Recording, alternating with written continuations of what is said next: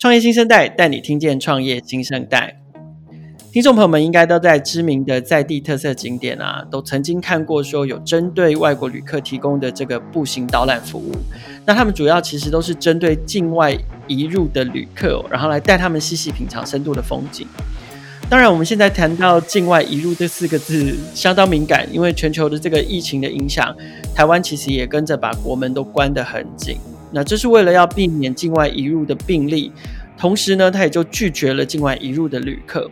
那我想，这对于以英镑消费者为主的服务提供业者来说是莫大的冲击。我们今天邀请到的创业新生代是九零后的创业家，Like It Formosa 的创办人 Sarah。我想要请他来分享一下他们的服务怎么做。以及面对疫情的冲击之后，又应该怎么办？欢迎收听今天的创业新生代。好，我们现场邀请到的是 Lucky Formosa 的创办人 Sarah。我们先请 Sarah 跟听众朋友打个招呼。Hello，大家好，我是 Lucky Formosa 的创办人 Sarah，很开心今天可以来创业新生代跟大家分享我们的故事。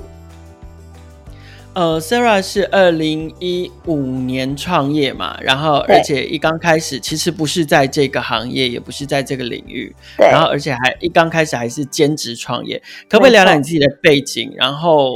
怎么会怎么会从原本我知道你之前应该是在金融业，然后一脚跳跳进现在的这个可能深度体验的这个领域里面？嗯、好。那我是呃，二零一三、二零一四年的时候，大五的那个那段时间，在西班牙当交换学生，然后用这一年的时间去了欧洲的三十三个国家，然后开始接触到那边的一个很新兴又很盛行的旅游模式，叫做 Free Walking Tour。那所以回来台湾，二零一四年底，呃，虽然一边就是哎找到正职工作开始工作，可是那个感动跟热情还是在，所以二零一五年的时候。就一边有正职工作，然后一边就从零开始创业，就有了 Like It Formosa。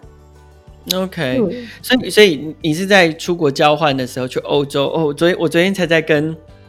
因为我们昨天有另外一个同事，他也是去年去年曾经去欧洲壮游了两个礼拜这样子，嗯，然后我们就在感叹说：天哪，人家好几个世纪前的事情了。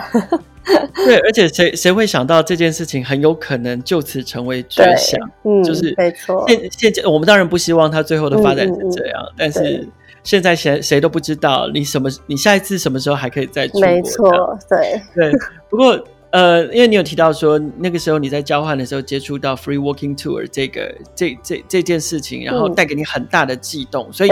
可不可以跟我们聊聊，就是说，到底 Free Walking Tour 的特色跟诉求是什么？嗯、然后它带给你的感动是什么、嗯、？OK，Free Walking Tour，大家如果从名字看就会知道，哎，最吸引人的应该就是第一个字 Free 嘛，就是免费的。那那时候交换期间，就是大家都是学生，所以这种哎，这种感觉很好看的东西就会很容易吸引我们。那去参加之后，呃，它的模式是它都会是一个。呃，可能是在地人，也可能是在这边久居的，可能外外地人都有可能有这样一个在地的向导来带领这一群素未谋面、第一次来到这个城市的旅客，由这些向导来讲这个城市的故事。然后他讲的内容通常都是我们在网络啊，或是旅游书查不到的资料，或者是很多故事透过一个人、一个真人来跟你说，那整个吸收的程度都不一样。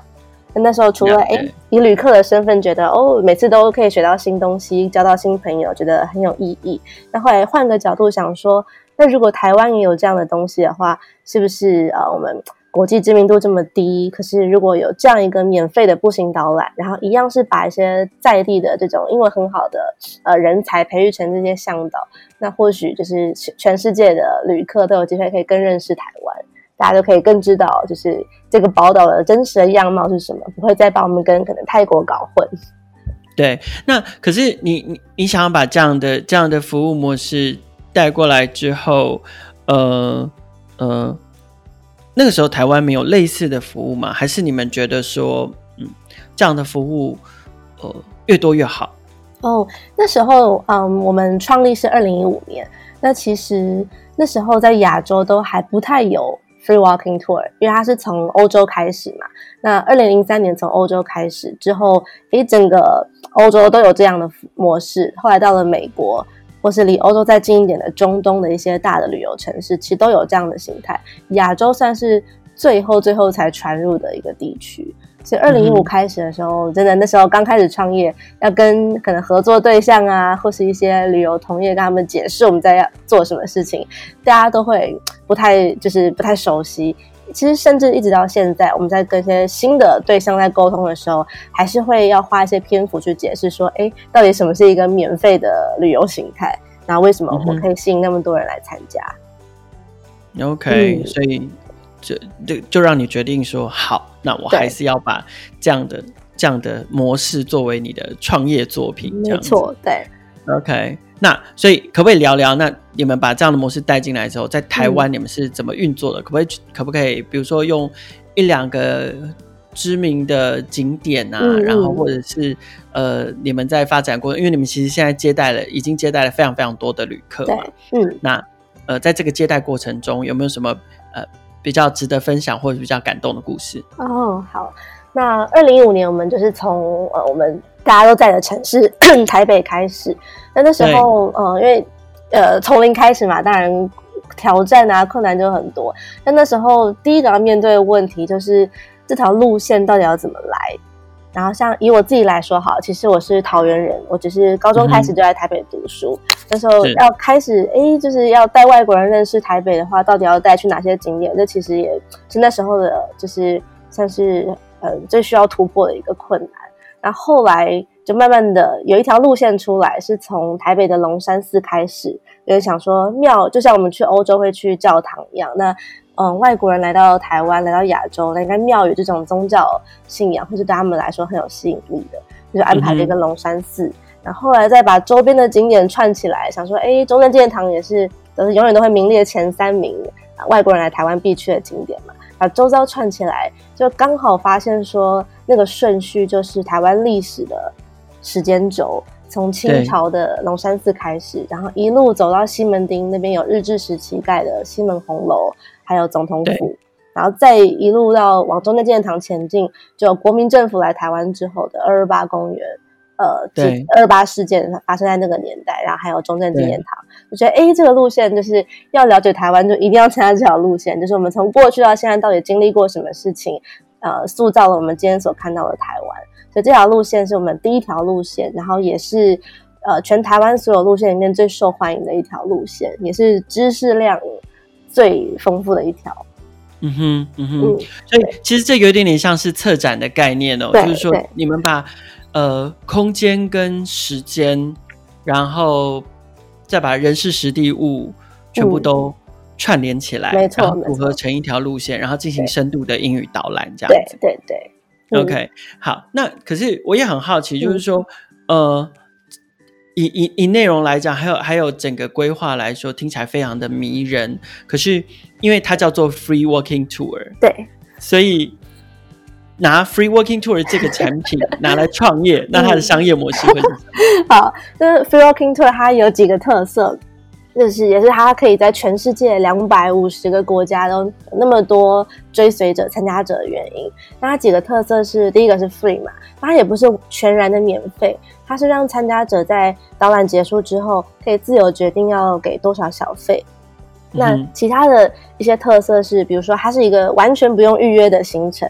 所以我们很可能习惯说，哎，在旅游的时候，可能机票要先订，住宿要先订，有一些体验行程也要先订。可是对 Free Walking Tour 来说，它是非常方便的。你可以就是心情好，你就突然出现，都是非常欢迎的。嗯，然后再来是它的频率场次非常的多。呃，像一些欧洲的大城市，像伦敦、柏林这种一天那个旅客量都很惊人的地方，他们一天甚至可以出到不止一团，可能两三团都有可能。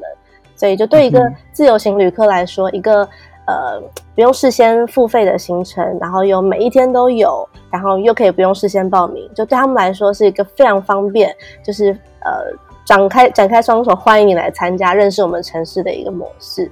所以这是为什么大家那么喜欢它。嗯、那基于这样的几个特色的前提之下，它的商业模式，嗯、呃，大家可能会比较直观的认为就是哦，那就是小费，就是大家参加完之后，嗯、你可能你的导览讲得越好，导览员他。呃，知识越渊博，或者是他的人格特质说的更好，嗯，对对对，他就会拿到多的小费。那所以一开始我们也是就是以我们这样以前当旅客这样的认知，想说哦，那我们就把我们的商业模式建立在小费上面，就可能我们总小费收入，然后可能哪些是导览员拿，哪些是就是团队拿这样的模式去进行。嗯，一开始是这样子。OK，然后然后你你们你们还还会再去分润啊等等的。对，对，一开始是这样，没错。OK OK，那现在呢？再再往后呢？嗯，对，那一开始这个模式建立。就呃，因为那时候也想要，就是就是，既然标榜是 free walking tour 嘛，那就是我们体验到的是怎样的一个行程，我们在台湾也要做一个类似的行程。所以一开始，最最一开始就开始对外招募我们的导览员，然后也是自己嗯、呃，把他们培训成我们理想中我们认为一个好的导览员的样子，由他们来带团。然后商业模式也是建立在呃我们自己认知中，应该就是这样的一个小费收入，然后大家再看怎么分润。那就这样运行一阵子之后，就遇到一些问题。比如说这些导览员，他们呃，大家一定都是自己可能是学生兼职，或者是也可能是上班族或自由业者的呃，下班后的一个娱乐消遣来当导览员。那、嗯、呃，如果建立在就是哦、呃，大家就是有小费的话，我们再来分润。那这样其实对我们那时候导览员排班来说，就慢慢出现一些问题。就是我们既我们既想要像其他城市一样标榜说每一天都有团，可是。一开始商业模式又还比较不稳固，所以常常就陷入就是啊，明天那一团没有人带，然后开始各处求人说，哎，不好意思，你明天可不可以带？拜托拜托这样，或者有时候要自己跳下去亲身去带团。那时候就遇到这个问题，然后也是困扰了很久。但后来想出一个新的一个模式，它就比较像是我们现在熟知的订阅制。或者说我我自己那时候是觉得跟那个创业概念也很像，就是我们跟导览员会事先在每一个合约期间开始前，就跟他们说一个会费，所以他们就会先先缴了这个会费之后，这个会费已经涵盖了他接下来这个合作期间的小费的分润，涵盖了我们的培训的那些呃交给他们的东西，也涵盖了我们团队所负责的行销的任务，就都含在事先的这个会费里面。那他们缴了会费之后，嗯、他们之后带团所有的小费收入都归他们所有。那、哦、对，所以改变这个模式之后，发现哎，我们再也没有那个找不到导览员带团这个困扰，因为大家就是哎、嗯、都很有那个动力要去带团，因为就是带越多讲越好，那其他都是回归到你自己身上。就是说，他他透过呃会员订阅制的这个方式做好了管理，但是事实上。呃，我们的导览员仍然是以碎片化的，仍然是兼职的方式来来来参与 Lucky Formosa 的导览的工作，这样子。对，目前是这样。那对于一些可能呃时间更充裕的导览员来说，其实哎，就是到了就是近一两年，我们的旅客量呃很显著成长之下，其实很多人的小费收入也都算是蛮可观的，就是会让他们觉得哎，这其实也可以当做他们就是一个主要的收入来源，可能不一定要在其他地方打工或是兼职。对，嗯，OK，那呃，可是呃，当然这两年就是就是旅客量越来越高，对，可是偏偏在今年碰到了这样特 殊的状况，对，对，那、嗯、呃，我们的服务对象又主要都是外国的旅客，所以呃，疫情对你们的影响应该非常非常大，而且看起来短期内难以恢复。那、嗯、呃。可不可以先聊聊你当下的 现现在的心情啊？然后你是怎么看待这个危机？OK，现在的心情已经就是很平淡了，就是就是啊，有什么困难就就解决它吧。就创业就是这样。但一开始，最开始今年初的时候。那时候还处于一个很混沌状态，就是每一天都看似更严重，可是又那时候全世界，比如说那时候呃欧欧美的这些地方都还没有，那时候还比较仅限于亚洲，还没有一些疫情，就那时候还不太确定说之后走向是什么。然后一直到就是三月十八号的时候，就政府就下规定说，呃，就是所有的外籍旅客都。不能来台湾了，就除非一些特定的情况。大门关起来。没错，那这个是那时候真的是觉得晴天霹雳，就是真的会有一种，就是啊，真的是五年、四年多来创业最最打击的一个情况吧，就是那一次，对，对打击最大就是那一次。嗯，可是你后来怎么调试的？嗯，呃、很算幸运的，但是我们也算有超前部署吧。就是我们其实从。二零一八年的时候就开始呃，把重心就是除了做外国人的这种导览的业务之外，我们也有在做台湾人的教育。那什么意思？就是我们嗯、呃，我们一开始就是为了要跟国外的 free walking tour 一样，是可以有很足够的导览员的那个人力，然后可以去支撑说每一天都出团，甚至一天不止一团。所以我们一直都是呃把一些我们认为哎能力很好的素人，把他们培育成我们专业的导览员。对，那后来哎从这些我们的导览员当中也得到很好的一些回馈，或者是慢慢的开始有一些大专院校会邀请我们去帮他们的学生授课，然后发现说诶其实台湾人对于如何用英文去介绍台湾这件事情是有很强的学习动机的，所以后来我们就想说，哎、嗯，那既然我们导览员定期都要招募嘛，其实也算是发展出另外一个商业模式，就是我们希望把这样的一个培育系统是可以扩散到更多的年龄层，然后不同的族群都有机会可以体验，就是当一个导览员或者是国民外交官是什么样的感觉，然后需要哪些能力，有哪些。困难要去克服，所以针对国高中生的话，我们是二零一八年暑假就开始定期寒暑假都会举办呃营队，四天三夜的营队，他就是家长把小孩送来，我们就是四天后还一个就是已经可以当导览员的一个脱胎换骨的学生这样子，好厉害哟、哦！那针对成人的话，就是我们后来改变模式，等于说我们后来就没有再招募导览员了，我们后来就是每个月都会定期的去开课程。然后从课程里面去挑选出我们认为适合进来团队担任导览员的人才，嗯、所以其实从二零一八年开始就有就是同步在进行，就是台台湾人教育市场这一块。所以今年在疫情影响下，呃，就是还好，就是这一块其实持续有在运作，然后也算是持续的有在成长，所以才不会就是啊一个 一个 COVID nineteen，然后就把我们给就是。就是打趴了，就是再也无法翻，就完完全的停顿下来，这样。对对，对。可是，那我们看长远的影响，因为这个这个算是现在当下的应变嘛。那我们看长远的影响，因为也有人说，可能整个全球的旅游行业到二零二四年之前，都不会复苏。对。那呃，目前现状上看起来，呃，好像台湾稍稍是相对是安全的一点的环境，嗯嗯，可是因为其他国家的疫情还是非常的严重，所以。嗯呃，短期内看起来，我们各国啦，各国要开放的、嗯、的机会不高。那呃，包包含前一阵子也在谈旅游泡泡，可是现阶段看起来，旅游泡泡好像还没办法落实。那如果我们看长长远，假设我们我们想到二零二四好了，未来三年四年，那在这样的情况下，呃，Lucky Formosa 的重心跟其他的商业模式会怎么调整呢？嗯嗯，其实呃，我们二零一八年开始做台湾人教育这一块，其实就有就是呃有那个想象，那个野心，希望是可以把它做到更大，就是希望呃同公司是同时就是旅游跟教育这两块是并重的，因为其实他们也是彼此相辅相成的。嗯、就是哎，为什么大家想参加我们的课程？那就是因为我们在实际面对外国人旅游这边是有很大量丰富实战的经验。那为对外国，但对外国人来说，为什么要来参加我们导览？那就是因为我们培育导览员的那个系统方法是很扎实、专业的，所以他们来参加都会是很好的体验。所以这其实两者是相辅相成。嗯、那今年在疫情影响之下，当然重心就是暂时的必须要先呃针对台湾人这一块去做更多的规划。那除了比如说本来的成人的课程好了，可能像去年我们是三个月才会。开一次课程，那今年就变成每个月都会开，然后也去思考说，哎、嗯，那这些进来的人，他们要怎么，就是呃，已经已经接受过那些培训课程了，那要怎么样，就是距离上线啊、带团这些，还有哪些需要去学习的？那呃，刚说在二零二四年才会恢复，其实我觉得这是一个还蛮，就是我也认为大概 二零二四年。才会、就是、很悲观的说，对对对，但我觉得真的差不多，差不多，因为就是从呃从国每个国家的疫情要平息，然后慢慢的去善后，然后到大家开始有信心、勇气，愿意去出国旅游等等，其实真的差不多。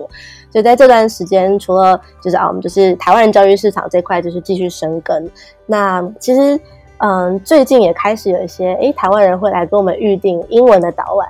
等于是一样的东西，只是过往可能是外国人来预定，现在变成是台湾人来预定，就他们也想要去体验，说到底就是呃，用一个呃旅客的身份，对对对，对，用英文去介绍台湾这个体验会是什么样子。那除了这个之外，也有一些就是台湾人来预定一些中文的导览，就虽然台湾的其实嗯各个。地区的导览市场是越来越蓬勃，就是几乎每一个地方都有自己在地的团队在去做导览这件事情。诶，但我们就是还是算是有做出自己的一些差异化，就可能可以是呃让这些在相较于其他其他导览团队，我们这边可以可能有不同的体验。所以就是也慢慢有台湾人会来跟我们预定中文的导览，所以接下来这一块也会是我们要去发展的方向。那当然竞争者一定很多，但就是找出自己的特色，然后去哎去找出可以去强打的那些亮点。